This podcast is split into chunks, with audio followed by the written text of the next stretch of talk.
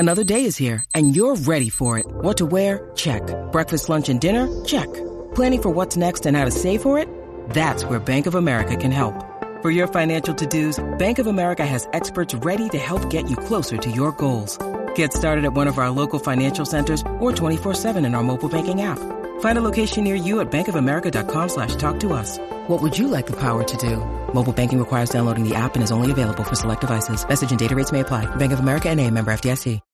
When you need mealtime inspiration, it's worth shopping Kroger, where you'll find over 30,000 mouthwatering choices that excite your inner foodie. And no matter what tasty choice you make, you'll enjoy our everyday low prices, plus extra ways to save, like digital coupons worth over $600 each week. You can also save up to $1 off per gallon at the pump with fuel points. More savings and more inspiring flavors make shopping Kroger worth it every time. Kroger, fresh for everyone. Fuel restrictions apply. Pass is caught. Diggs, sideline, touchdown, unbelievable. Five, pass is intercepted at the goal line by Malcolm Butler. After review, it has been determined that the receiver did not maintain possession of the football. All right, we are left. What's going on, Fee? I'm cool, my brother. What's going on? I'm not too bad. It's been a minute, but I'm back. You know it is. Bro, these kids be kids in, bro. It's not easy. But week 13 in the books. It was a good one. Been in the W Hotel for a while, but obviously I ain't been here to talk about it. But, you know, it's been nice. Okay. It's been nice. You know, I've been eating caviars and hors d'oeuvres. Okay, you're moving, man. What? You know, I mean, the last 2 weeks have been good, but, bro. Yeah. Last week's win was a lot more impressive than this week's win. Oh, this week was awful, bro. It stank. But you know what? It's them mucky games that you got to win. But let me not lie, we have no business being in the playoffs. But it is what it is. We're there. So, well, currently we're there anyway. For now, for now. So, hey, I'm a roll with it. But we'll come back to that anyway. So week 13 in the books. This pod's going to be a sweet, short, lovely one. We'll quickly talk about our home games. Obviously, Ravens are on a bye. We had the Dallas Cowboys on Thursday Night Football take on Seattle Seahawks. My boys Atlanta took on the New York Jets. Ravens on a bye. And then, yeah, we had some really interesting games as well on the road. So we can talk about Patrick Mahomes and if he's on turmoil, and are the Chiefs cooked coming up to Christmas. The Eagles, 49ers had a really cool game. One of my favorite games of the week was the Tennessee Titans versus the Colts. I never would have spotted it. And obviously Miami and Tyreek Hill on the road to 2,000 yards. So there's a lot to cover. So if we quickly get into it, I think we start on Thursday Night Football. Head over to Felix and the Dallas Cowboys. How was your week? Bro, it was good, you know. Like, after that win, I didn't even care about the Sunday games at all, fam. Like, you know the ones where I was so happy, and the way we won as well was very impressive. Mm. So, obviously, the Cowboys won 41-35. We were actually losing. We were trailing for a lot of the game. Like, it's like the fourth quarter, we done a mad thing. Like, they weren't. And another thing is, there was no punts. No one punted in that game. Oh, the QBs, both. First of all, yeah, shout out to both the QBs in it, because both of you lot were balling. Geno Smith. No. I hate to say it. Geno Smith was balling still. Hey, the other dude on this podcast might be onto something, man. Nah, Geno balled out in this game. He balled out, for real. Unfortunately for him, like, on the final three drives, our defense were getting the stops. You know, so like all game, our defense weren't getting stops. But the final three drives, that's when I think they had made the adjustments needed to, and big players like turned up. You know, your boy Blandle's getting cooked, man. Bro, he did. With DK, for example, it was big. It was just like he had two catches on him for like maybe 100 yards. Yeah, it was peak. Like, so it was big plays. Whereas they made an adjustment in the second half. I think they then put Gilmore on DK, and then he wasn't getting cooked as much, and he still managed to get a pick in it. So for Bland, before we talk about like the offense and everything, with Bland, I think that this was, whilst it looks bad, no one watches. Me personally, I don't think people watch the Cowboys the way they say they do.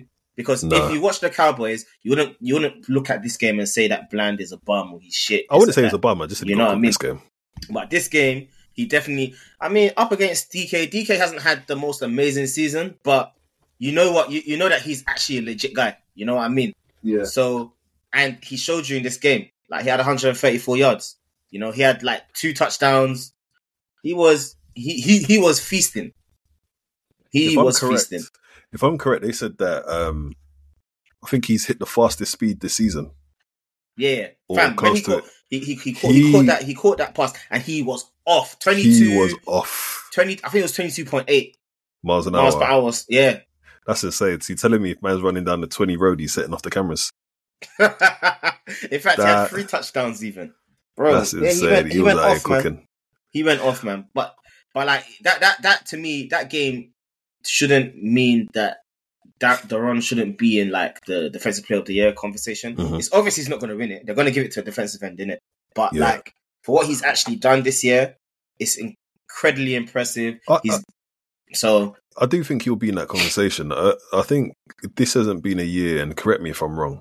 This might just be me not paying attention to what's been going on in the league properly, but I don't think there's been an out-and-out standout defensive end in the last years, like where you had because it was Myles Garrett for a while. Then obviously his shoulder's hanging off by a thread, so he's gone pretty quiet. But I'm not seeing the huge production that I've seen in the past from the likes of Nick Bosa and or TJ Watt. TJ Watt is, I think TJ Watt is second in sacks, you know? Yeah, so who's at the you see TJ Watt, yeah? The sacks he gets sometimes are so smelly. Like, it's nasty. QB falls into his hands. Yeah, man, it's nasty sacks, but I get it. Like, you have to be there to get it. I think where you're not seeing that type of real, oh my God, this is insane. And I think, like I said, it was Myles Garrett before that. I think this is the year that potentially you could see it to something like that, because the number of pick sixes that DaRon Bland has is actually it's insane. Very sick. Like, it's mad. One thing, getting that many picks in a season. What's the record for picks? Because Diggs set that, didn't he? Diggs matched it with 11. DaRon has 8 picks and 5, and 5 of them are pick sixes. Yeah. So see, that's like mental. He's having for defensive end, he's having a mad season, and he's definitely been playing. DB. He's definitely been playing at a top 5 level, I would say personally. Up until this game, the passer rating against him was low. The yards he was giving up was low. Everything was crazy low. You know what I mean? But this game, he went up against a dog and he got spun in it. But like, it happens to the best of them, man. It happens when he saw AJ Brown. AJ Brown wasn't doing nothing. So it's like you win some, you lose some. Fair play. What do you think happens to him when Diggs gets back? Because you've got Diggs, him, and Gilmore now at that point. No, but Gilmore is a 1-year rental. Yeah, he's a 1-year. Oh, it's only okay. Like, so unless the idea is they're going to want to bring him back, but he's a 1-year rental as of right now. And so if he does come back next year, they're probably going to the slot. I don't know if Gilmore can play in the slot. I'm not too sure. Okay, you know what I mean. But if Gilmore is in the if Thorn is in the slot, you have Diggs out on one side, you have Gilmore on the other side. I think that's a very good. That's a sick, like, sick cornerback, especially if you're playing in your nickel package. I think that's very sick. So all right, wicked. So, but generally, what are you saying? Were you impressed with your defensive performance outside of obviously my man getting cooked? Or what would you say won this for you? Fam, honestly, what ran it for us was Dak and the offense. Yeah. The defense were garbage. They weren't good until those final 3 drives. You know what I mean? When we needed it, when we needed the stops. But up until the fourth quarter, the defense. It's just because Dak and the offense were keeping us in the game. There were a few funny moments from McCarthy. I think he went for on fourth. We didn't get it. Another time, So we gave the ball back on downs. Mm-hmm. You know what I mean? But outside of that, McCarthy with the play calling, bro, I can't even fault him. Like, he's actually been on.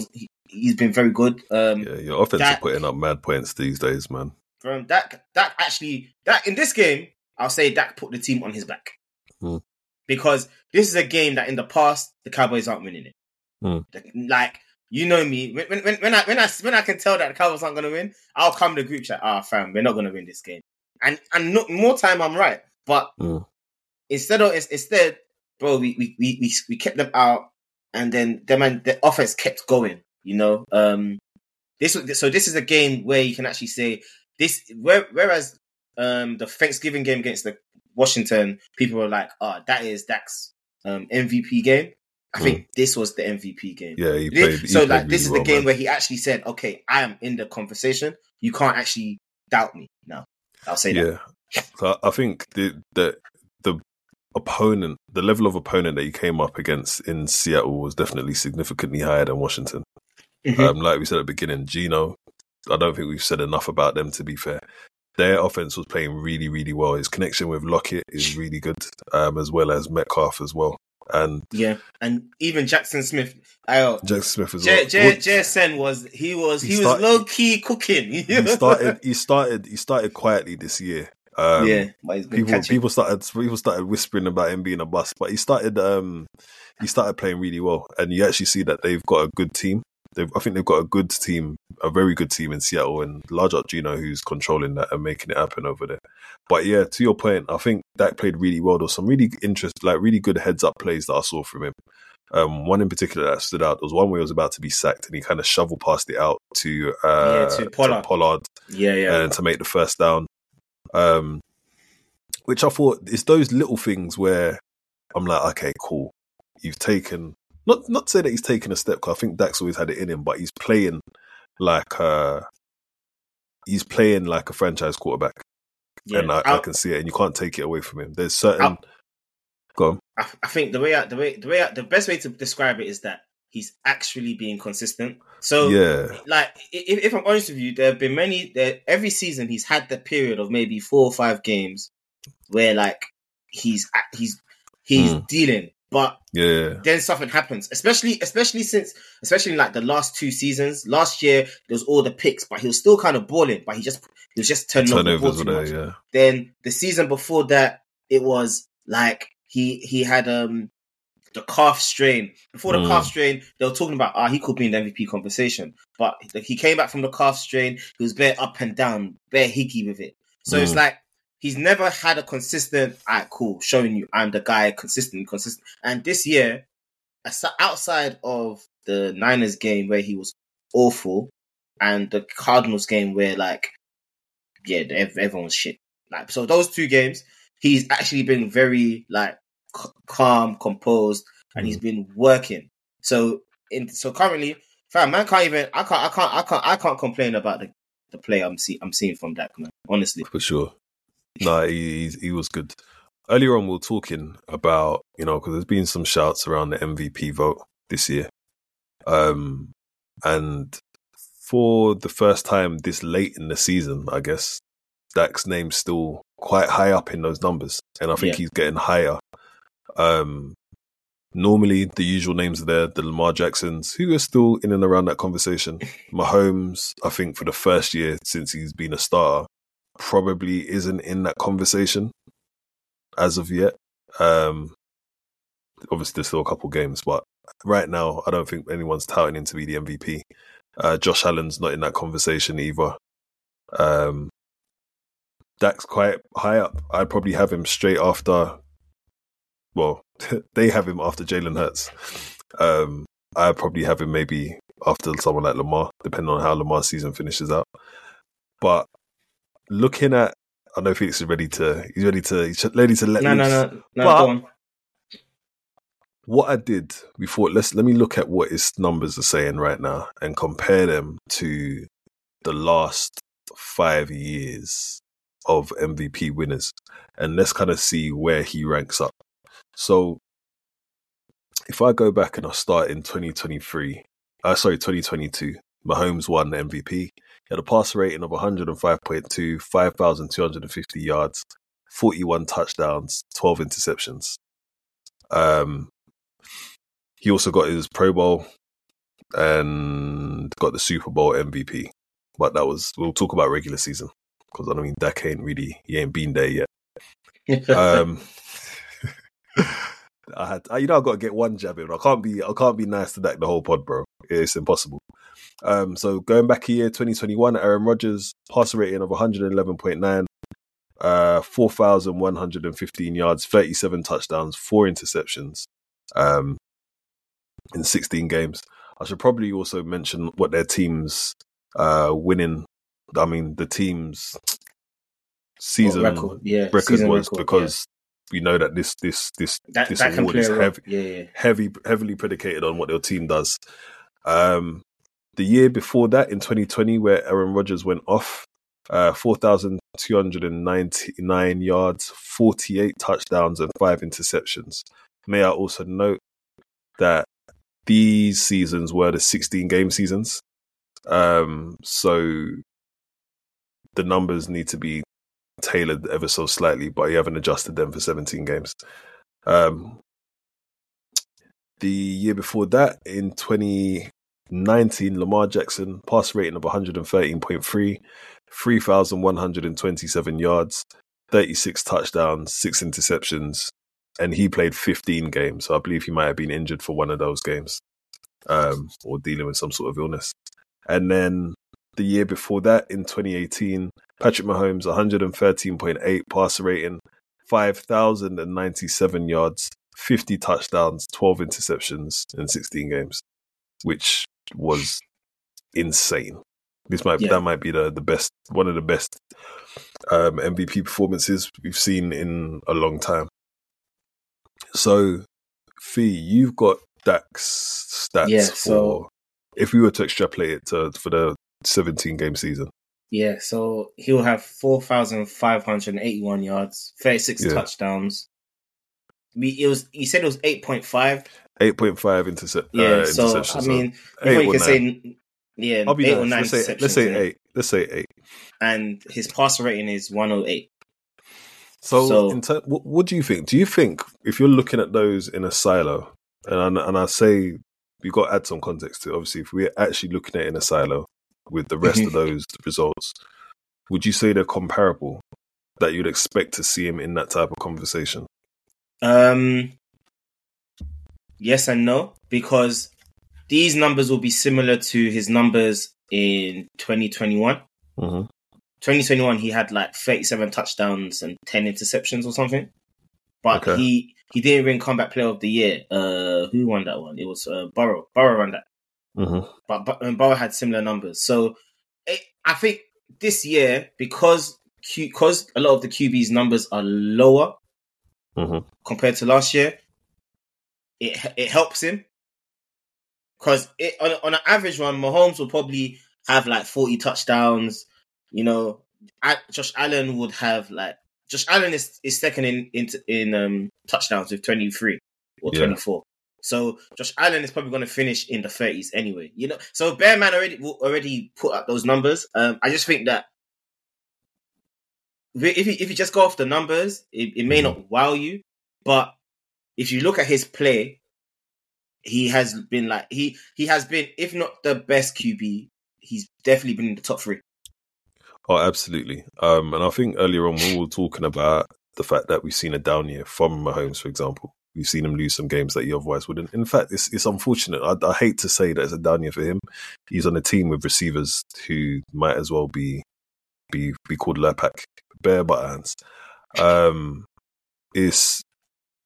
So he's not in that conversation like that. You've also seen Josh Allen and the Bills generally not play that well. So I wouldn't say it's just Josh Allen, because he's actually played really well in some of the games. But the Bills have generally been quite poor this year. And so I think, like you said, the results take him out of the conversation. Jalen Hurts. So Jalen Hurts has obviously been in this conversation for the season. I think naturally your team's was 10-1. They're now 11-2. No, they're 10-2. Sorry, 10-2. Sorry. And then you have Tua, who's ticking along over there in the AFC East. And then obviously you've had Brock Purdy, especially since he kind of had a 4-touchdown game this weekend as well, whose name has kind of been floated around. So I do believe generally that Dak has been in the top 2 or 3 QBs that have played this year. He has to be. Even if you're going by process of elimination, he's up there. My thing with this is that people put Lamar in the conversation, but Lamar doesn't have the overall numbers. No, you know what I mean. He's carrying his team though. That's fair. That's fair, and I'm not going to argue that. But the thing with MVP. See, I've said it a lot of times. MVP is about narrative. So it's about your team wins, your stats, like big moments, stuff like that. So with someone like Lamar, whilst yes, he's carrying his team, he has big moments in their losses. In the game, yeah, he's not putting up crazy numbers at all. Like, and then even with someone like even in Jalen Hurts, if you look at Jalen Hurts' numbers, they're not that great. What is carrying him has been the fact that his team were basically on a winning streak. The only team they had lost to was the Jets. But in every game, because they were coming from behind, so he had bare comeback wins and stuff. So the last 4 games prior to this game, he had comeback. So it's his narrative is in his favor. He's been he technically would be viewed as he's put the team on his back, even though man's playing with the best O-line in football. He has a top 5 receiving corps. Cool. He lost Dallas Goddard. I hear that. So that hurts him a bit. But I mean, their team is meant to be a running team as well, so they have a good running attack. He has a good team all together, you know. So I think certain things hurt him in that, but because of the record. The team record's been carrying him through. Even Brock Purdy, bro. I'm not gonna lie. I think Brock Purdy's been pretty good this year. He has been good. If you look at the advanced stats and stuff, he basically leads in everything. He's number one in almost everything. If he's not number one, he's number two, and then the person that's number one is Dak. You know what I mean? It's him and Dak have essentially been let's say. On this current run, since Dak has been playing at this level, only Purdy has probably been matching him on most of these advanced stats things. You know what I mean?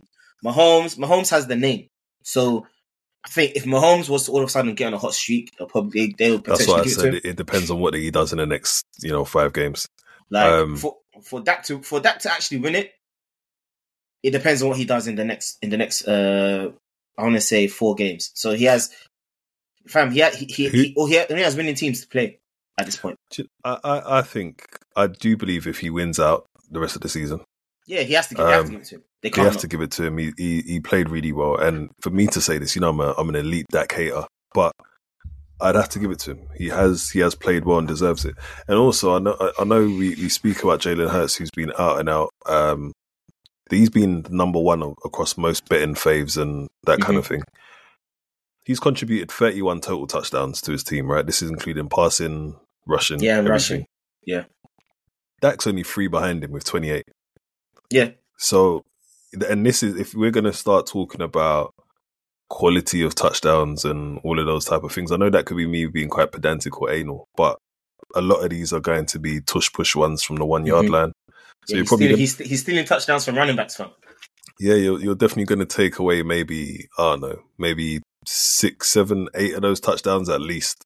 So all in all, do I believe that Jalen Hurts deserves to be betting favourite for the MVP for pure ability or what he's contributed? No. I do believe Dak has probably contributed more to his team. And I believe also that how do I describe it? If you were to put another QB in Jalen Hurts' position, would the drop-off be as much as if you were to put another QB in Dak's position currently based on the level of play that they're both playing? And I don't think that would be the case. You know what? That depends on the QB. because like you can. I feel like I have to give Jalen Hurts credit, because the offensive scheme is not as good as last year, but they're still getting it done. I would say that whilst he has his struggles. Yep. I'll say this year, based off what I've seen and the fact that he's been, because last year they were basically just they weren't necessarily bulldozing teams. No, but they were inevitable. They were they weren't coming from behind. They were winning the whole way through their games. You know what I mean? It was never a point where he was actually in stress, so it was easy for him. Would you say that's more impressive then? The fact that there are games now where they're not. Yeah, he's still winning. Yeah. But they're grinding wins out. And also, may I add this year, actually, another thing that we probably need to touch on is the fact that Philly have not... I know we're moving away from Dallas ever so slightly. We'll bring it back. Philly's defense haven't even been a top half defense. I think they're 17th or 18th. It's not been so if he's playing with a bottom third defense as well, for them to be where they are is quite impressive. I agree. I just don't believe him and his individual play has been as good as Dak Prescott. I do believe that there's their team and where they are, and also the narrative of, he wasn't. It's to your point earlier on. It's about narrative. He wasn't loved when he came in first straight away. Jalen Hurts. So he wasn't loved, and then he got the starting job. Then it was like, this guy's kind of meaty. Then he turned it around, took them to a Super Bowl, and then he's been able to then continue that kind of team. Mm-hmm. The team success onto the next year. So I think looking at that is a big part as to everyone saying, "All right, cool. You know what? This guy is the MVP. Like, bro, he's turned he's turned Philly around in essence." Because prior to that, Philly were looking real somehow, even though they would occasionally make it to the Super Bowl. Don't ask me why. They're a very weird team like that. But yeah, so anyway, enough about Jalen Hurts. We'll talk about him a little bit more when we talk about their game later on. But yeah, large up Dak, good win for him. The end score was 41-35. Amazing stuff. Look at that. Cool. Yeah, he needs to rise in the next four games, fam. Who are your next four games? Sorry, let me just quickly have a look. It's Eagles, Bills, God. Miami, then God. The Lions. God, bro, I can't lie. That's a gauntlet, fam. That's a gauntlet. Yeah, man. It's peak. If Dak wins all four of those games, yeah, give it to him still. I'm not gonna lie to you. I wouldn't be surprised if we win maybe three of those. If he honestly, nah, bro. I think you can go toe to toe with anyone. I think you can. But you can score. It's Dallas. I still don't put on my faith like that. Me, I'm normally someone that be talking that, fam. I don't fear no one shit, but bro, I gotta admit, it's Dallas, fam. You never know. You just never know. Listen, I'm hoping you lot do it. I need you to come through at that fifth seed because I've got some work for you. Nah, if we're the fifth seed, you're actually getting smoked. You lot are getting smoked. Got that work for you, bro. Got that work. Pause. Anyway, cool. Hey, big pause. Big right, pause. Cool. Big pause. All right, cool. Moving on to the other home team, the Atlanta Falcons. We're now 6-6, getting ready to run the table and win out. So this week we took on the New York Jets. I'm not going to lie to you, man. If you spent your time watching that game, I'm sorry. There was nothing there to watch. This was just defense versus defense. Both offenses stink. I hate to say it, but it's the truth. To summarize, there was not much going on. There was a lot of punting going on at first, and then Ridder did throw. He made some good plays that game. There was a couple of decent passes that he made, especially his pass to Michael Pittman for the touchdown. But outside of that, there wasn't much that I could say was good nor bad, if that makes sense. It was just very meh on the offensive side of the ball, so I wouldn't even focus much time on that. We weren't able to get our run game going this week. We had a lot of success on the ground last week against the Saints. One of our better running performances this year, but we couldn't get the same going against this front.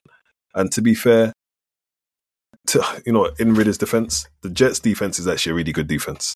They were able to get a lot of pressure. Quinnen Williams is a monster as usual. Jermaine Johnson, guy from Last Chance U. He's looking really good, you know. He's good. You've got Quincy Williams as well. Is it Quinion Williams? What's his cousin called? The one that plays linebacker as well. Yeah, I think it is Quincy Williams or something. One of them. So like they're playing really well, generally speaking. So it was a tough outing, but I think overall I was feeling not. I haven't been in that scenario before where when our offense is failing, I have some hope that our defense can stop them and give us the ball back for an opportunity, or even when it's kind of like a three-point game or something like that, or a one-score game, that the defense can kind of hold out. Mm-hmm. I felt a little bit more confident in this game, 1, because the Jets' offense was trash, and 2, because I think our defense have really stepped up this year. What's his face? Jesse Bates got another interception. So I think that's five. Yeah, I think that's 5 on the year. Yeah. We're just getting turnovers. And when we're getting turnovers, good things happen. We're able to get, it should have been 2 fumbles, but they call one of them an incomplete pass. Arnold Ebiketie got a good sack as well to kind of ice the game. So all in all, I can't complain. It was just a grimy game. You know, it's cold, rainy, ain't nothing really popping off. 2 meaty teams. But yeah, so we're alone in first place. Yeah, because shit, man. Yeah, they're not good, man. And they've got a lot of injuries, though. Derek Carr's injured. Oh, he's injured now. Yeah, he just don't want to smoke the rest of the year. He came out the game. Oh, the Lions game. Yeah. Yeah, I heard everyone was cheering when he came out, but this is... I don't watch the Saints. I can't bring myself to do it. They're up block. So, but yeah, so we're alone at the top. We've got a couple injuries, which is going to be peak going into the next game. AJ Terrell's got concussion, I believe. He went to go tackle DaRon Breece Hall, and it was like a helmet-to-helmet collision, it was nasty work, man, but he got up quite slow, so I think he's in concussion protocol. Whether he'll be good to go by Sunday, I don't know. I highly doubt it. So you're probably going to see Jeff Okudah on Mike Evans, which will be an interesting battle. I just want to ask you a question before. How has Jeff Okudah been since he's come back from injury? I think he's been good. I think he's definitely been good. He's a different type of corner. He's very physical, and he's not very good in zone. Okay. So he definitely prefers to be manned up and playing a lot of man coverage, which we do. This game wasn't his best game, and I think part of that was because we had to change how we were playing to play a little bit more zone coverage after AJ Terrell got injured. So Clark Phillips III, he was a guy that we drafted this year, came in. And I think for him, we changed and played a lot more zone this game for that reason. And you kind of saw a couple of the frailties with Jeff Okudah, where it's maybe not quite his game. Yeah. But he has been good. He has been good.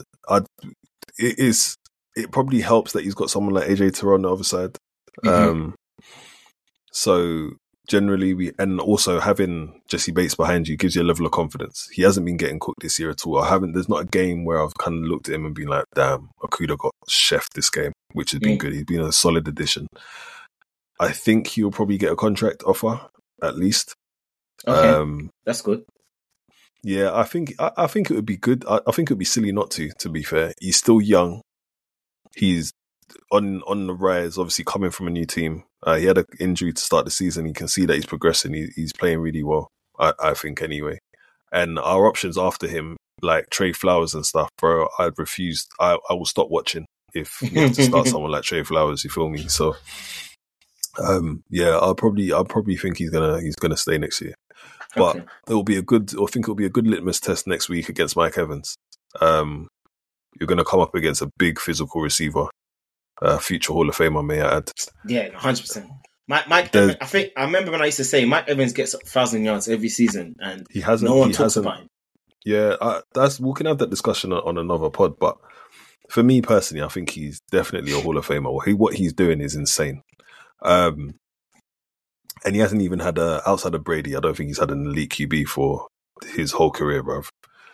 But yeah, so I think next week's going to be the real litmus test anyway for our defense, and I'm looking forward to next season, only because even where our defense is now, bear in mind we've lost Grady Jarrett for a lot of this season as well, and then we now got AJ Terrell out. If we can win the next game, for example, puts us in a good position at 7-6, and then yeah, and we're undefeated in our division so far, which puts us in a good place for tiebreakers and stuff as well.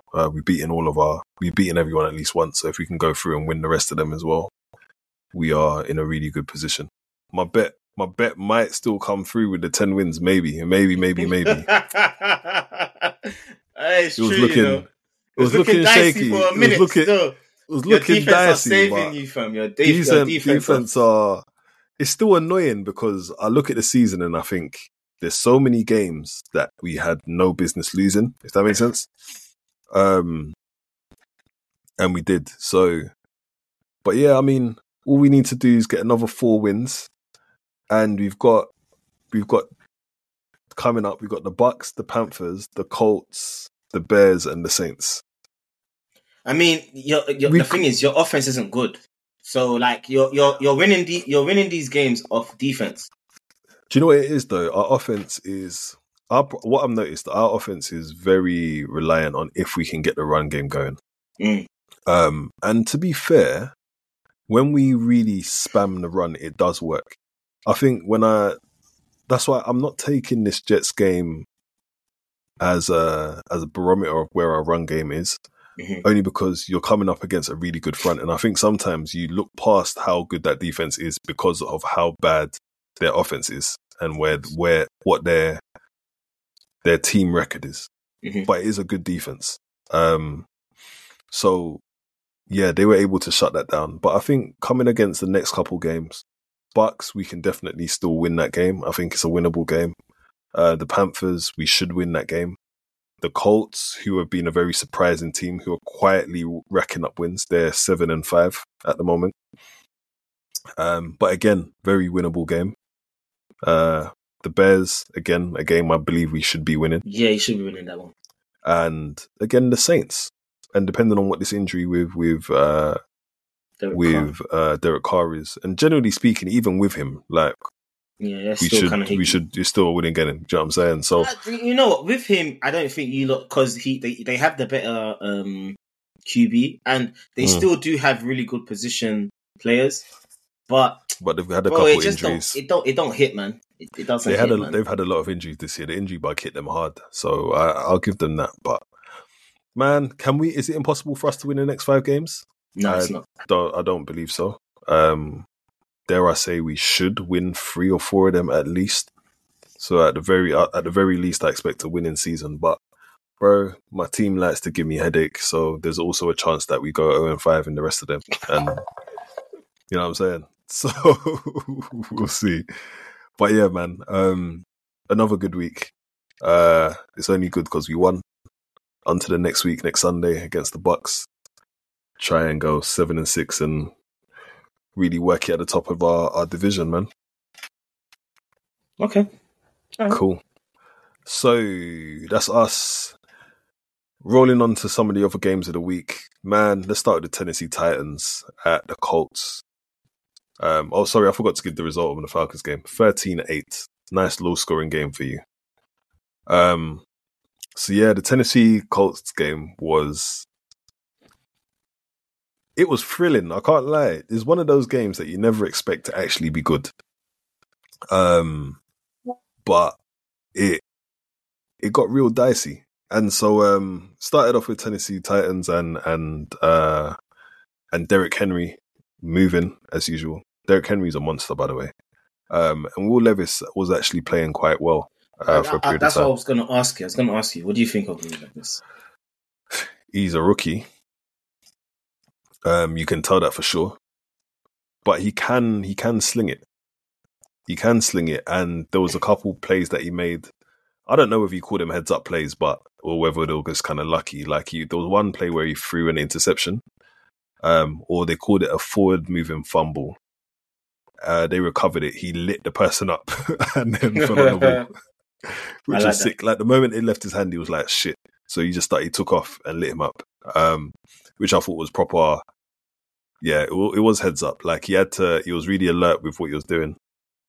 Hit a couple really good passes to DeAndre Hopkins, and obviously leaning on the run game was key for them. And obviously, when you have someone like Derrick Henry in your backfield, it definitely helps with anything that you're trying to do. Yeah, but yeah, he was slinging it around. But obviously, he came up against a guard in Gardner Minshew. Hey, Minshew the guard. Look, what we're not going to do is overlook the fact that these men are 7-5. They took it to OT, yeah, and he showed him where it was. But coming up to that game, so really close game. They had it was just weird turnovers that you don't expect. First, there was a block punt, which the Colts scooped and scored. Large up special teams, large up Stewart getting himself a touchdown. It's probably the only one he's ever going to see. But scoop and scored, got a touchdown. Then Tennessee picked off the Colts on the conversion to go for two, and then ran that back for a pick two, I guess you'd call it.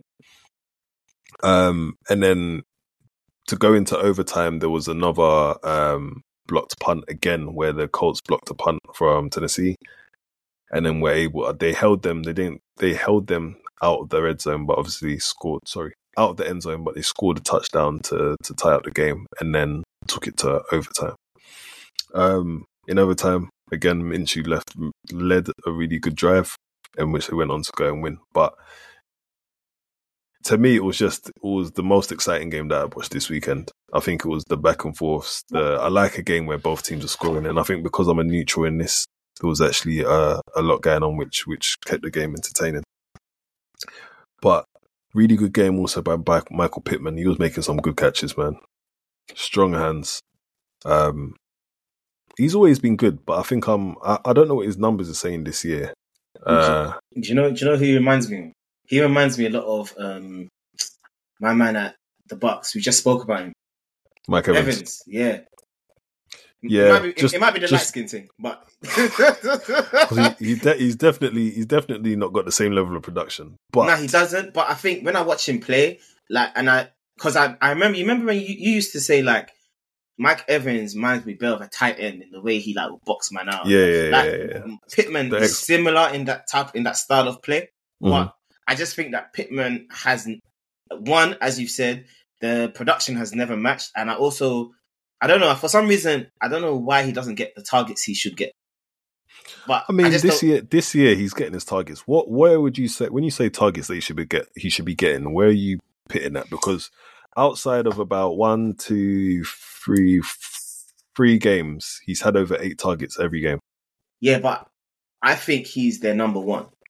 So to me, a number one should be getting on average at least 10 targets a game, at least. Yeah, but I think he's averaging about 8. So he's had in this game against the Titans, he got 11. Week before 10, 8. Yeah, 2. But I don't know if it's just because of the team play in general. But if you look at even previous years, it's as if the targets. It may just be a matter of even if he gets targets, he's just not putting up the numbers you'd expect. Mm. But I like him as a player because every time I've actually watched them, I'm not going to say I watch the Colts a lot, but when I do watch them, he does flash to me as someone who's a competent player. He does bits. For sure.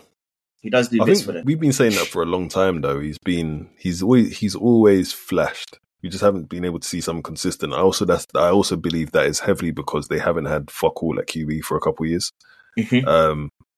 This year, obviously, they got a guard, so the luck's changing. You're a sick guy, bro. Do not let Gardner Minshew get into the playoffs and start winning games, bro. I'm gonna lose it. I respect it, man. I respect it, man. But yeah, Shane Steichen's doing a really good job there. I think a lot of people had high hopes for them anyway, because once they drafted Anthony Richardson, and unfortunately, obviously, with his injury, you thought, the Colts are going back to what the Colts were, but they've stuck around, and they've been competitive. Obviously, this is not a hard game, in my opinion. The Tennessee Titans are not playing great. It's probably a team that a team that they should be at least competitive with. And they did what they needed to do to win this game. So a good win for the Colts. And in an AFC that, in my opinion, is quite open, mm-hmm. they're knocking around. You know what I'm saying? Like, they're one game behind the Chiefs. So, yo, that's nasty work. That's true, though. Fucking hell. That says a lot. One game behind the Chiefs. That's all, you know? Like, I ain't saying nothing, but... How about the Jags? The Jags are 8-4.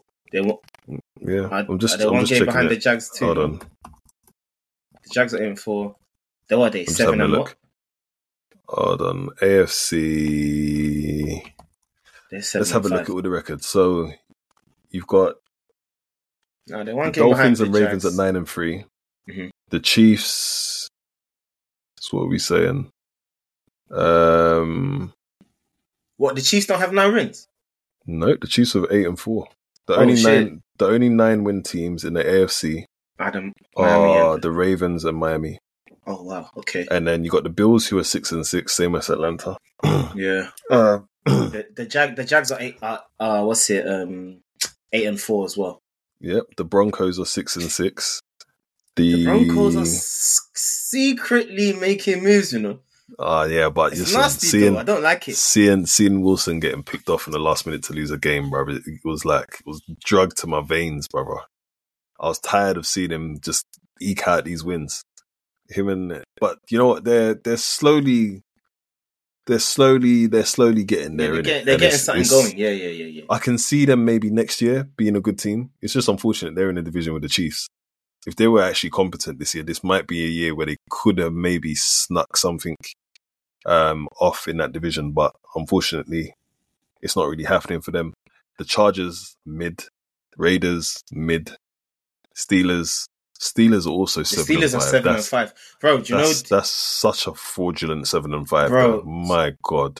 Do you see this? You see the Steelers, yeah? The Steelers and the Browns, they're just relying on defense. They're getting them off defense because their offenses are absolutely abhorrent, nasty, fam. Yeah, it's disgusting. Yeah, Trubamski come back into this game, did absolutely nothing. Pickett's injured. It's a shame. So I mean, to that point, you've got a very open AFC at the moment. You have a lot of teams on 7-5: the Steelers, the Browns, the Colts, the Texans, large up them. So 4 teams on 7-5 who can, still be in that playoff picture, in that hunt right now. The Texans are 7-5. Texans 7-5, brother. No wonder CJ Stroud's name is mentioned in the MVP votes. In MVP votes, yeah. Yeah, no, bro, he's just taking a team that's been bummy for years and he's turned them around. But caveat that with, it's not just him. Tank Dell, before he got injured, obviously shout out him, he broke his leg this week. So he's done for the season. Has been really, really good for him. And also their defense has been cold. Derek Stingley Jr. balling, Will Anderson balling. Like DeMarco Ryans is probably going to be in a conversation for Coach of the Year. Yeah. Because what he's done over there with what they have is impressive. It's really impressive. And they're only going to improve over the next couple of years. He's got some really good pieces to build around. I have a question before we move on to the next game. CJ Stroud with the Texans or Deshaun Watson with the Texans? No, I'm taking CJ Stroud. Because there was a couple of years where you had Deshaun Watson there and he's running around and making wonder throws. But that man won 3 games. You know what I'm saying? No, and I don't need to jump on my agenda there because you remember I said. Listen. I've never been a fan of Deshaun, innit? That's Ayo and Ian. That's them. That's their guy. Yeah. You know me. I've always said that when people are throwing him into the top 5 discussion and all of this type of stuff, I was like, I don't know, man. Yeah. I don't know. I just see an athletic QB. Okay. And it wasn't really my thing. For what I'm seeing from Stroud in his first year, do you know what? Maybe it's because I'm old-fashioned. He's more of a prototypical QB. Okay, he's not just running around like, bro, man has to actually read and make plays and make passes. And it's not just guns blazing, guns or bombs away type passes either. This guy's threading the needle, or he's doing things that's like, yo, all right. And this is only his first year. He's going to be a lot better next year and probably continue to grow and understand the game a little bit in the next couple of years, which is going to be really impressive to see, because I think the standard that he's playing at now, in considering what he has on that team, is impressive. Yeah. Okay. Deshaun Watson had players back then. He still had players back then. He had the shot. He even had Hopkins, DeAndre Hopkins, JJ Watt was there. JJ Watt was still there. What was their running back called as well? I can't remember. They had a running back that was actually putting up yards as well. It's gone. But again, I'm maybe I'm biased. I'm just not a huge Deshaun Watson fan, and haven't ever been. So I'd pick CJ Stroud. What about you? What are you saying? To be fair, based off the way the teams were constructed, I would definitely currently say CJ. But Deshaun did have a few good years with them. I think he had at least 3 very good years where he was being spoken about in top 5. So CJ might just be doing what Deshaun was doing. Mm. The only difference is that I think the difference is just that CJ went into a worse situation than Deshaun did, because Deshaun at least had one of the best receivers in the game on his team, and like one of the best defensive tackles of all time on his team. Mm. So I'm just having a look at this, right? So Deshaun Watson's best season arguably came in fact, it wasn't even arguably. In 2020, he had 4,823 yards. Is that the year they won 4 games? I'd have to check. let it be that year, boy. 2020 season. Yeah, because 2021 he was he was in trouble. Yeah, it was 4. That was the 4-win season. Oh, Felix, that's the season. You're adding to the agenda. That's the season I'm always telling you lot about. So that's the best season, right? So he had 33 touchdowns, 7 interceptions, and a passer rating of 112. Let's check what CJ Stroud is doing. So far, CJ Stroud is leading the league in yards in 12 games. Yeah, CJ Stroud has 3,540 to be exact, 20 touchdowns and 5 interceptions. Yeah. So based on that, if we were to extrapolate this out real quick, let's see, 3,540. Quick maths. It's not quick though. Divided by 12 times by 17. He's on target for 5,615. In fact, let's make it fair. Mad, yeah, that sounds nuts, bro. No, let's make it fair. Let's do it by let me do it to the 16. Yeah, okay. Just so we can make an accurate comparison, right? So 3,000... Oh, sorry. What am I doing? Is that 3,540 divided by 12 times by 16? 4,720. So he's beating him on yards. 20 touchdowns... Mm-mm. And touchdowns though, I don't think he's not hitting the same though. Yeah, 20 that's touchdowns. 26 touchdowns. But based on the average, with the amount of 5 games left, yeah. Mm-hmm. I think he'll get more than I think. What, than 33? No. I think he might touch 30 touchdowns. He could. It depends on how the season goes anyway. 26, because to only have 6 touchdowns in the next 5 games sounds mad to me. Or 4 games, whatever it is. Let me see. Let me actually look at his game by game. CJ Stroud, let's see. So, yeah. If we look at what he's done the last couple games, he's thrown 2 touchdowns. How do I make this list bigger? Bear with me. Right, so he's thrown 1 touchdown, 2 touchdowns, 2 touchdowns, 1 touchdown, 5 against the Bucks, 0, 2, 1. So he's averaging 5? 1 or 2 a game. Okay, fair enough. Is that 5 against the Bucks, which has upped his stats? Boosted it. Yeah, boosted it in a mad way. But again, to say, let's look at who the Houston Texans have and let's see where we can make an accurate assumption on what they could do going forward.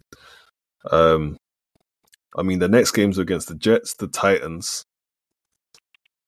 the Browns, the Titans again, and the Colts. I could see him throwing 2 touchdowns in each of those games, potentially. No, against the Jets. No, he's not. But the Jets have padlocked everyone aside from... Dak. Listen, if Desmond Ridder can go there and throw a touchdown, bro, Desmond Ridder literally threw for like 100 yards. Like, let's be real. He threw a touch that we're talking about. Let's be for real, fam. We're talking about touchdowns. Cool. Right, so, can he throw 2 touchdowns against them? Is my question. You say that's impossible. It's not impossible. Nothing's impossible in on a Sunday. You know what I mean? But against that Jets team, nah. If anything, they'll let them score rushing touchdowns. Sauce Gardner going to take that personally. You know what? Fair play. It's true, actually. I mean, the Ravens is unfair, but he didn't score against the Ravens. That was his first game. That was cold. That's a harsh judgment to make. He has scored in every single one of his last 5 games though. He's thrown a pass. Passing touchdown. I'd like to see that continue. Anyway, but yeah, so Deshaun's fourth year is comparable to CJ's rookie year. Okay. And that is that on that. So yeah, that's why that's the guy. In fact, let me not say his 4th year. Deshaun's best year ever. Is comparable to CJ Stroud's rookie year. Nasty guy. Is that a fair thing to say? No, it's not fair. Because the stats are there to back it. No, because if anything, CJ Stroud. Oh, your reception's gone higgy. Yo, can you hear me now? Yeah, I'm back. Yeah, you're back. Cool. Yeah. So I would say, if anything, based off what you said, his numbers would be comparable to Deshaun's 2nd year. Just if you do the whole extrapolation stuff. Yeah, be near enough. So, but those are Deshaun's best years, and again, this is CJ Stroud's rookie year. I'd like to emphasize the rookie year. Cool. Next game, please.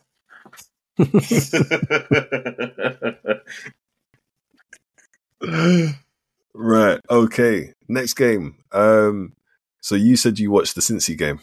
Yeah, I pre'd it. It's more just because. Talk to me about it. I did not watch that one. It's because I was watching it and I was seeing like since he's back up QB moving mad, innit? And I was thinking, They talk a lot about that Burrow guy, but like the backup's doing bits, you know. Like he was cooking. What's his name? Was it like Jake Browning or something? Yeah, fam, I was looking. I was like, oh right, this guy looks just like Burrow. Interesting. And I'm nasty because in the game before he threw like 2 interceptions or something.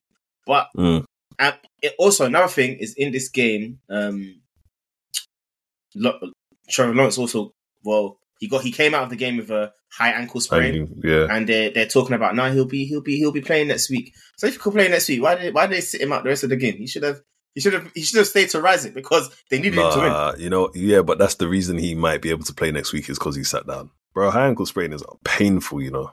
Oh, no, that's fair. I mean, I was watching it. I was just seeing Jamar Chase doing his thing. Joe Mixon was doing little bits and pieces. You know who I like? Travis Etienne. I like Travis Etienne, you know. Yeah, like, he's good, man. He looks like a really good player. But I think I was more watching it just because as I was watching it, I was like saying, "All right, like the Bengals are keeping up with these men," and I'm here for Trevor Lawrence's downfall. I'm not gonna lie to you. I have no reason to dislike him, innit? But I said it to Ayo, bro. They be talking about this guy like he's baby Jesus, like he's the second coming of Christ. You know what I mean? Well, pause. Yeah.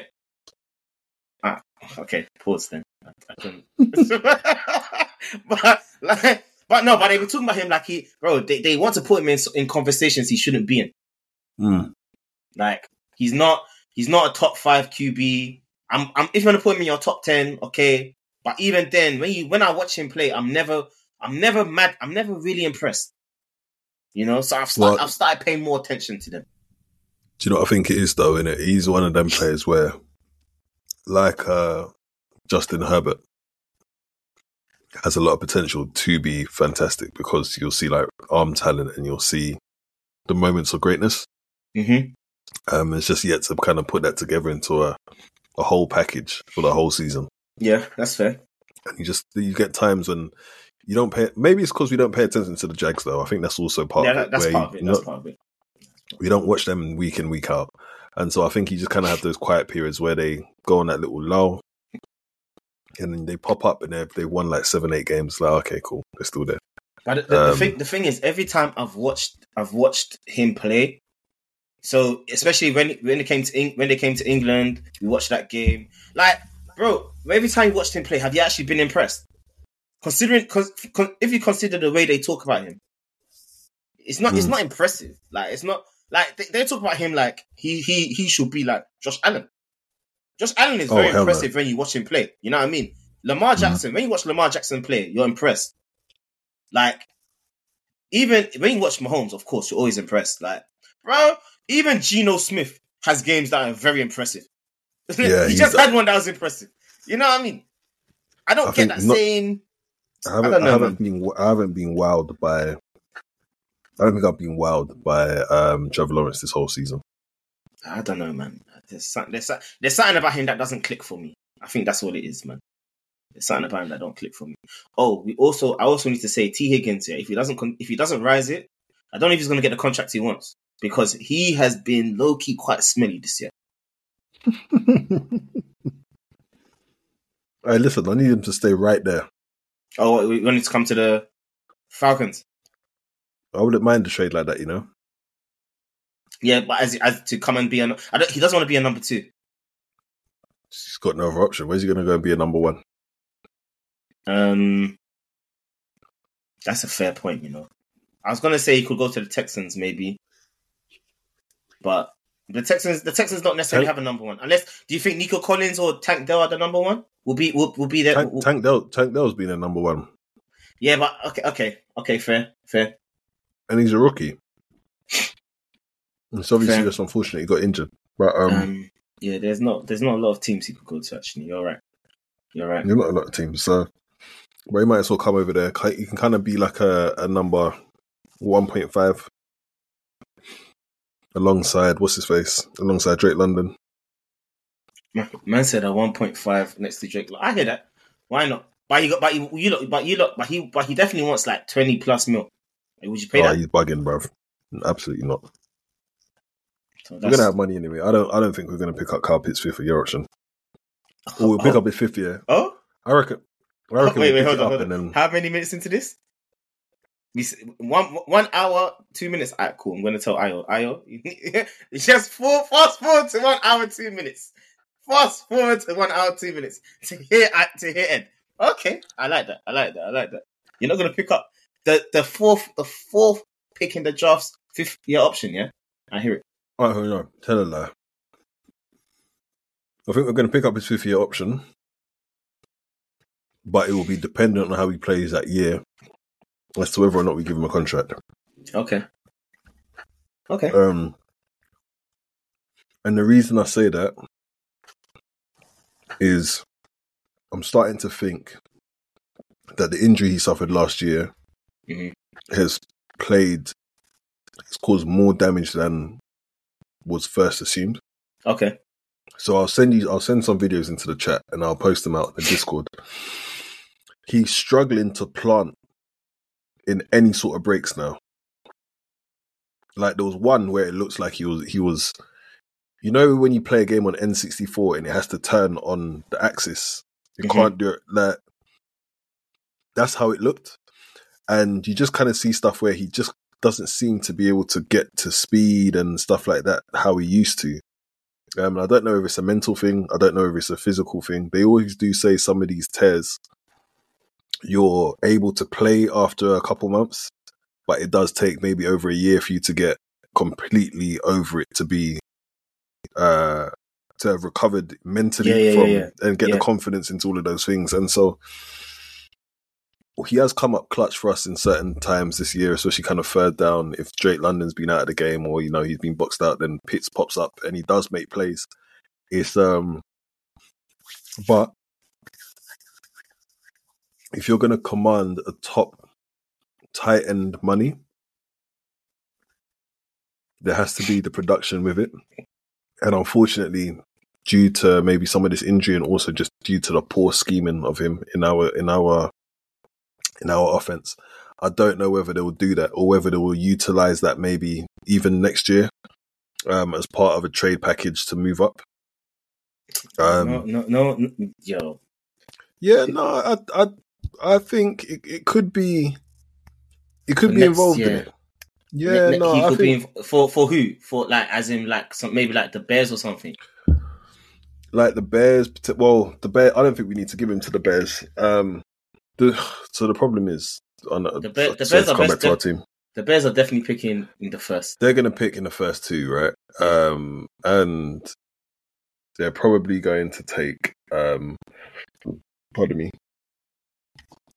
If they do take a QB, then Justin Fields is going to be on the market. The annoying thing is, I have a feeling that my team are going to trade for Justin Fields, right? Okay. And there's pros and cons to it. The pros, I don't think we need to get rid of more than a third. Okay. Right? To get him. And there's potential upside. Mm-hmm. Very heavy on the potential. Let me caveat that 3 times. What, with Justin Fields? With Justin Fields. Yeah. The problem is, I have seen enough of Justin Fields to not be confident that he's ever going to see that potential. And I don't think. I don't think moving to Justin Fields is enough of an upgrade to our current QB situation. It would be an upgrade, though. Justin Fields is better than Desmond. Of course, and but that's if we then have the third. That's because we just give away the third. But my problem is that at that point you're just in a situation where you're just okay. Do you know what I'm saying? And then you're going to have another. Why do you think you'll be okay? You have a good O line. No, I just don't think. I don't think Justin Fields has got the minerals, bro. Okay, before we move on to another game, I do want to say that Justin Fields has definitely not been coached well. He's not been coached up in any way, shape, or form. He's not. This even the scheme doesn't really benefit him. They brought him a number one receiver and have decided to just throw screens all day. The one thing that Justin Fields is good at is the deep ball, and I think that you have a lot of players that would work well in a scheme where you can throw screens. Yeah, but we're not doing enough of that anyway. I don't think we have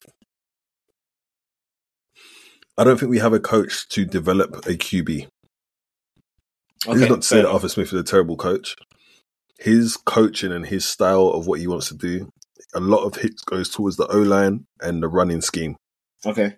You need a certain type of coach to be able to develop a QB. Yeah. For example, you saw the improvement of someone like Matt Ryan in 2016, where he had Matt LaFleur as his QB coach. Mm-hmm.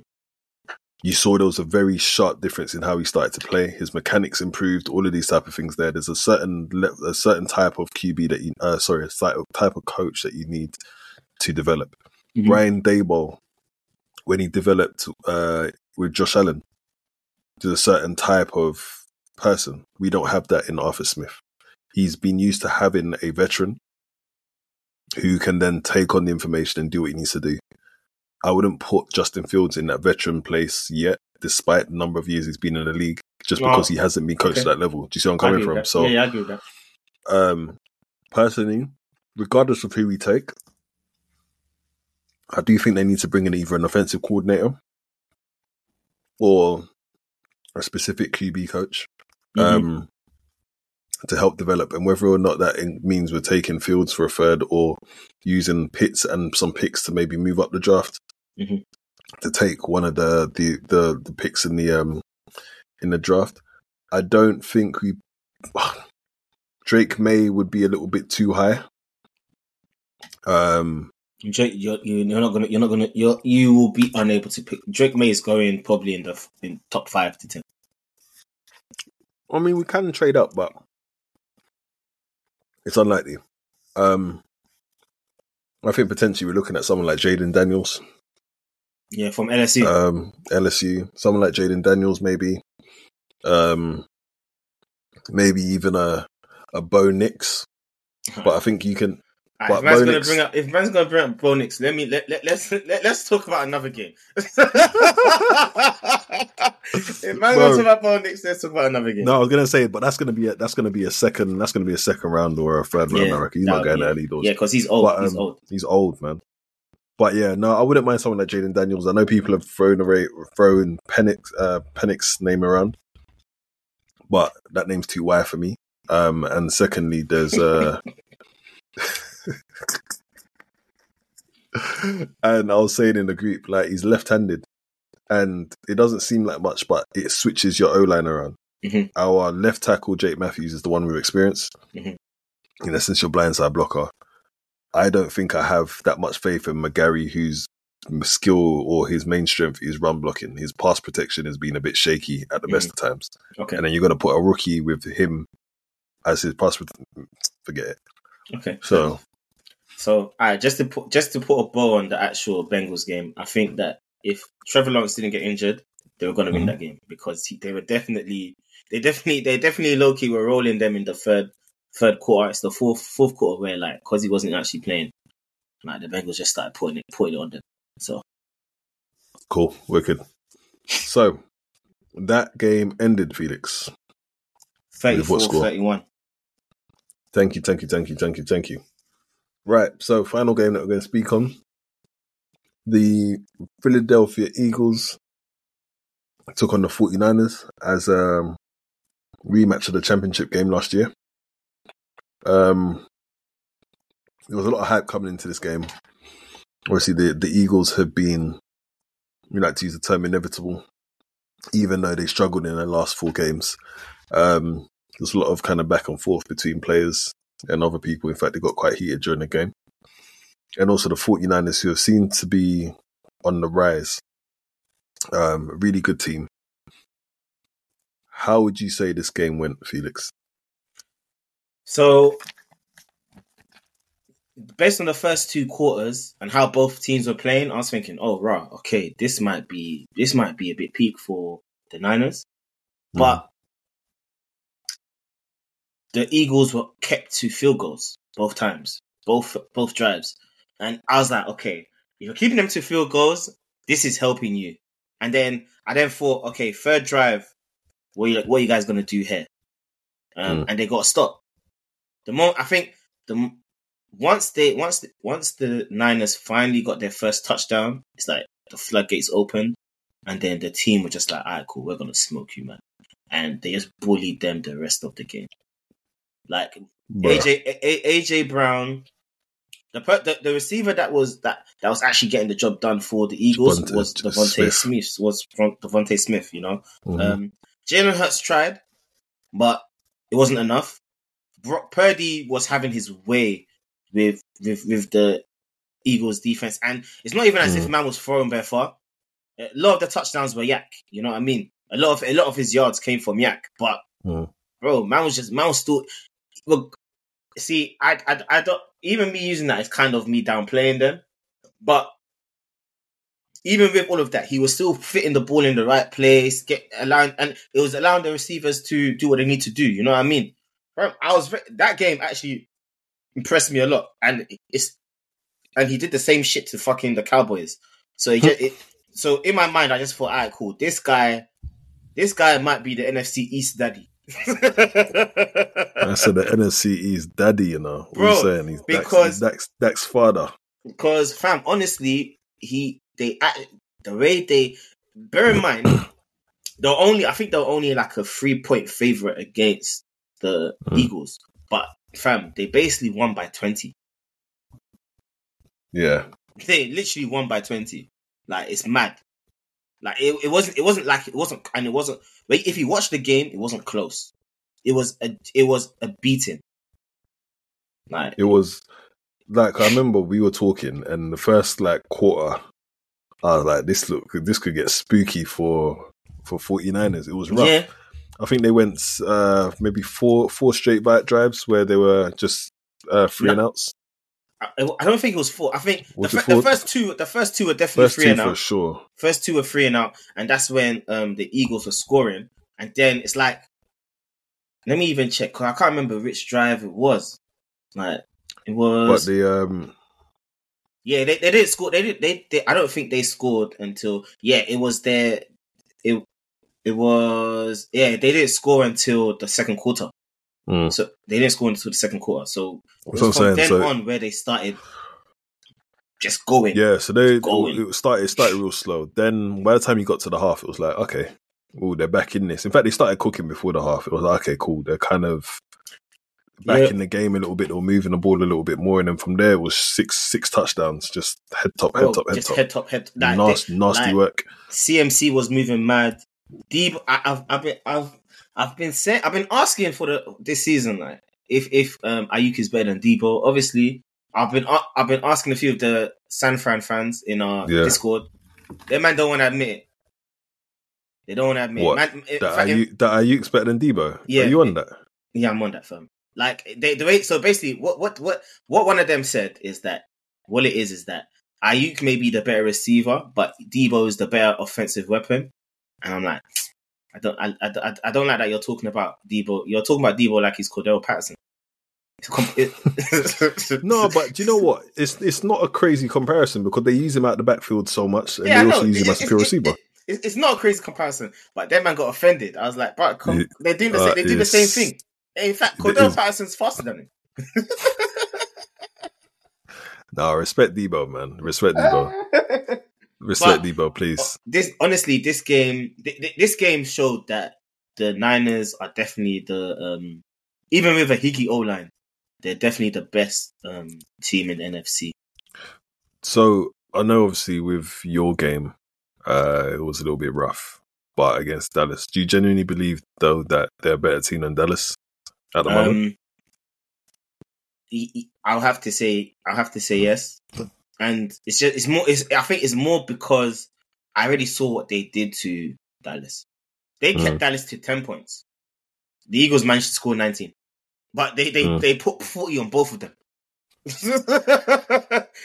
and when you actually do think about it, these are the three teams who are probably the best in the NFC. Obviously, you have the Lions, but I don't think the Lions are a step below. I don't think the Lions are on these men's level. Yeah. And if I then look at maybe scheme, I would say, the Niners probably have the best offensive scheme. Then when you look at the defense, the Niners match up the best with everyone. You know what I mean? So it's like when you look at it, you're like, all right, cool. Yeah, the Niners are the best team. That's not to say that the Eagles or the Cowboys couldn't beat them, but the only reason why the Eagles even beat them to go to the Super Bowl because the Eagles essentially injured Brock Purdy. Mm. You know what I mean? Yeah. No, like, fair. But yeah, I think this game, when I was watching them play, it was impressive, man. The one thing that I've noticed with the 49ers, there's always somebody that steps up. You've got either Debo, like a game like this where he's popped up for 3 total touchdowns. He was running all over them. No, to be fair, they should have known what type of time he was on when he turned up in black Air Forces. I've never seen somebody with black Air Force cleats. He called them trash and then made sure they understood. He came through on mad energy, so I can see that. But if it's not him, you're getting Christian McCaffrey ball out and show out for that game and carry the team. Or then you'll see games where maybe if any of them two are quiet, Brandon Ayuk then pops up and goes mad. Or George Kittle. Do you know what I'm saying? They've always got somebody that's ready to step up and take the game over. And I think that's what the impressive thing is here. There's so many impressive players on this game in particular. Like Debo Samuel, obviously having what, close to 100 and 140 odd scrimmage yards and three total touchdowns was cold. But then you also had Brock Purdy, who, large up him, had 4 touchdowns, 314 yards and 4 touchdowns. And then you had Chris McCaffrey, who's still putting up close to about 100 all-purpose yards anyway. In fact, probably over that, 130 all-purpose yards. So you can see the breadth of talent that they've got in their team. Mm-hmm. And I think that's what makes them really scary. You never know quite who it's going to be. And I guess also part of the fear is the scariness is that we haven't quite seen them all go off at the same time. Okay. And if that does happen, they definitely look like they could beat anyone. I don't think right now there's a team where I can be like, yeah, the 49ers couldn't go there and smoke them. Yeah, that's why I'm saying that as of right now, the 49ers are probably the best team. They could be the best team in the league, innit? Because they on all three phases, well, their kicker's a bit higgy, but all three phases, generally speaking, they're definitely up there. Yeah. Definitely up there. So. No, for sure. They put the league on notice. And one thing I will say is that this was the game Jalen Hurts needed to confirm that he would be MVP. Mm. Yeah, I think if, like you said, if he had won this, then it was a wrap, really. Yeah, I think the bet was in. Yeah, because they'll be 11-1, so they could lose the rest of the games, and they'll still go to the playoffs. They'll get a number 1 seed. So it's like, in fact, what are 49ers now? Are they 8-0? No, they're 9-3. So they oh shit, they're 9-3. Still... Yeah, they could still get the 1 seed, but I don't think that's gonna happen. Mm. Because I don't think the Eagles would lose enough games. Yeah. The Eagles are 10-2 now. So the Eagles' schedule is pretty easy. They have the Seahawks. I know they have the Giants twice. Who else do they have? They have one other team. I can't remember. Who, the 49ers you're talking about or the Eagles? No, the Eagles. So the Eagles run now is after us. After they play us, they have the Seahawks, the Giants twice, and the Cardinals. Oh, they're basically winning all of them. To be honest with you, I think that what's it. Seeing how the Seahawks played against us, there's a chance that there could be something. The next two games could be rough, but I think they should win them. They should win those. They should win the Giants game. They should win the Cardinals game at least. So I think they'll at least finish with 13 wins. Whereas the 49ers, let me see, they've got. They've got a hard run. They've got Cardinals, Ravens, Commanders, and then Rams. Okay, I think to be fair, the Rams always play them like their life depends on it. Yeah, that's true. And then the Ravens are obviously a good team. 49ers and the Commanders, though, I'd expect them to win those games. So, but anyway. Yeah. Cool. Wicked. So, I think that wraps up these games. Should we get our predictions in for next week? Yeah, come. Let's go. All right, cool. We've got week 14 coming up. Damn, the season's almost done.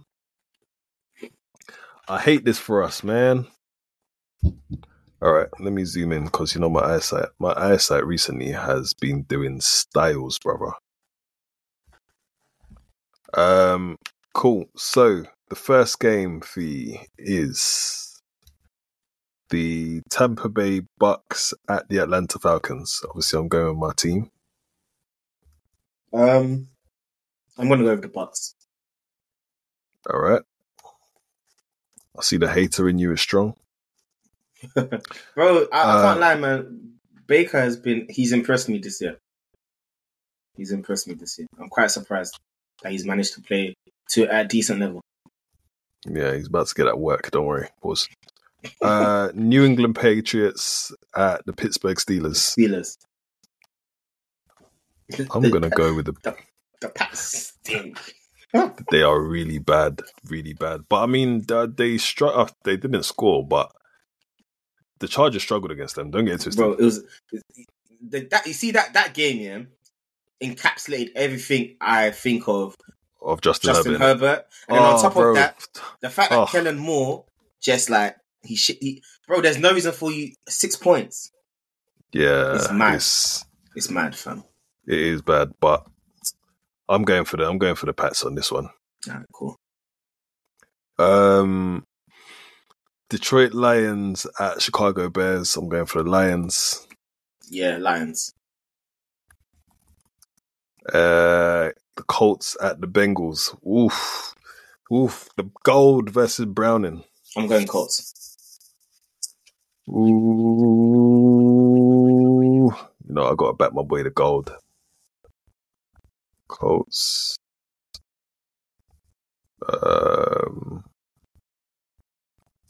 Right. Jags at Cleveland. I'm going to go with Jags. Jags at Cleveland. Yeah, you have to go Jags. Cleveland are QB, man. It's rough out there. The Panthers at the Saints. God, if there is a God, the Panthers will win a game. Saints. Right, it's going to be the Saints. But they ain't got a Q1. Sorry. I'm going to go Panthers. I'm going to go Panthers. I think the Saints will win, unfortunately. They're going to play what's-his-face, most likely. Jameis Winston. That waste man. Jameis Winston. But I would really love and pray that the Panthers win. Houston Texans at the Jets. I'm going to go for the Texans here. Yeah, Texans. Zach Wilson's coming back on his hate tour, bruv. Bro, they're doing him so dirty. Bruh, and then even just like, do you see the rumours that come out? They're like, yeah, there's reluctance. He said he's reluctant to go back in and all of that. They're trying to make him look mudded.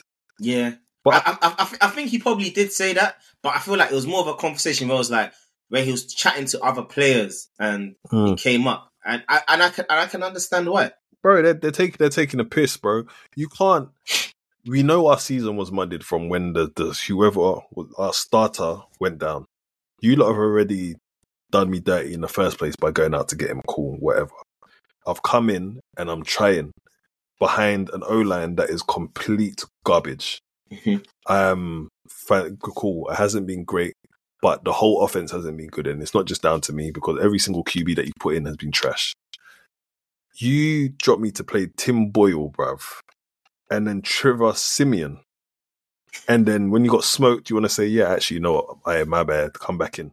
After then, you're talking shit. No. You should have sucked them up still. It's nasty work, fam. Because he's thinking, bro, the season's done.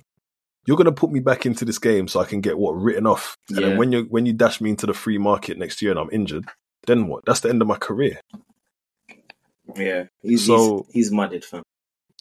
And his peak, it probably is the end of his career right now. He's not seen another team as a starter anyway. No, he's definitely not seen another team as a starter.